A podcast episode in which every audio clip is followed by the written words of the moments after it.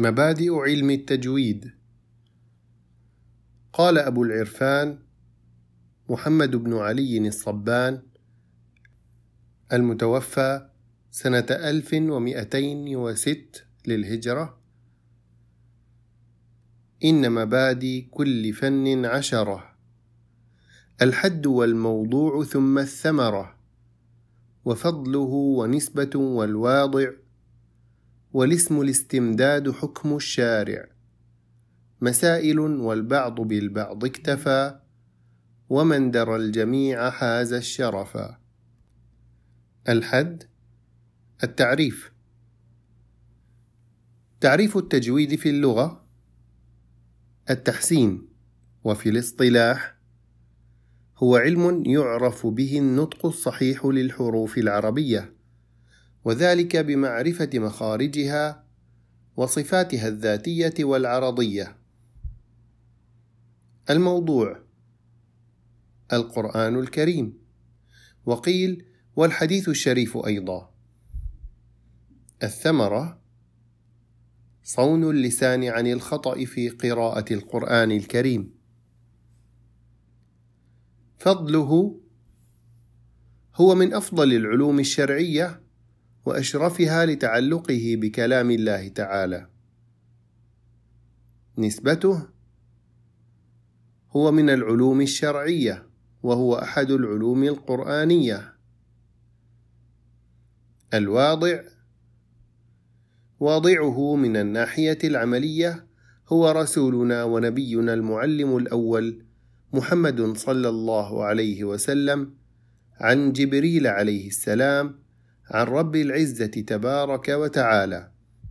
وهكذا وصل إلينا مجودا مرتلا متواترا. ولله الحمد والمنة. أما واضعه من الناحية العلمية فقيل إن أول من صنف فيه كتابا منثورا مستقلا هو أبو عبيد القاسم بن سلام المتوفى سنة 224 للهجرة. وأول من ألف فيه نظما هو أبو مزاحم موسى بن عبيد الله الخاقاني المتوفى سنة 325 للهجرة حيث نظم المنظومة الخاقانية في تجويد القرآن. ومن أيسر المنظومات في هذا العلم منظومة المقدمة فيما يجب على قارئ القرآن أن يعلمه المعروفة بالجزرية. لإمام القراء محمد بن الجزري المتوفى سنة 833 للهجرة. وهي ما زالت موصولة السند من ناظمها رحمه الله تعالى إلى عصرنا الحالي ولله الحمد. الاسم علم التجويد. استمداده من التلاوة المنقولة بالتواتر عن رسول الله صلى الله عليه وسلم. حكمه. اختلف العلماء في حكم الالتزام بأحكام التجويد بين مشدد ومتساهل، فمنهم من ذهب إلى وجوب العمل بأحكام التجويد كلها على كل تال للقرآن الكريم، وأن المخل بها آثم مستحق للعقوبة. ومنهم من ذهب إلى عدم وجوب الالتزام بأحكام التجويد عند قراءة القرآن الكريم محتجا بأن في ذلك حرجا كبيرا على عوام المسلمين. والله تعالى يقول: وما جعل عليكم في الدين من حرج. وذهب فريق ثالث إلى التوسط بين الفريقين السابقين ومن هؤلاء شيخنا المقرئ أيمن سويد. وقد فصل الكلام فيه حسب الجدول التالي. أحكام التجويد مخارج الحروف الالتزام بها واجب والإخلال بها حرام مطلقا كتغيير حاء الرحمن بالخاء أو بالهاء.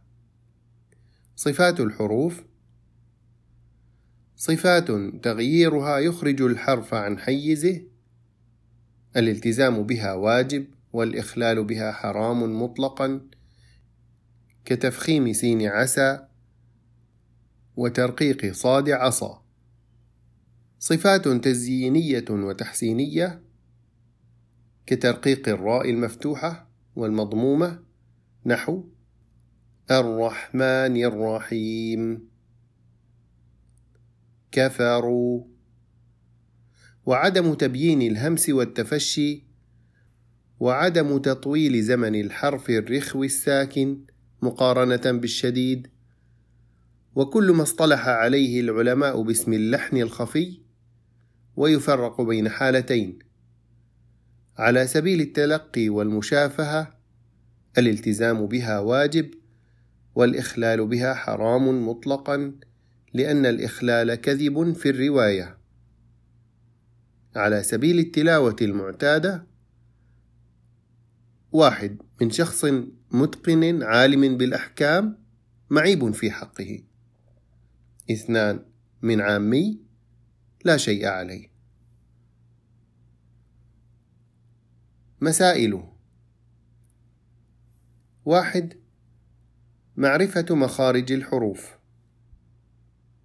اثنان معرفة الصفات الأصلية للحروف. ثلاثة معرفة ما يترتب عليها من أحكام بسبب التركيب. أربعة رياضة اللسان وكثرة التكرار.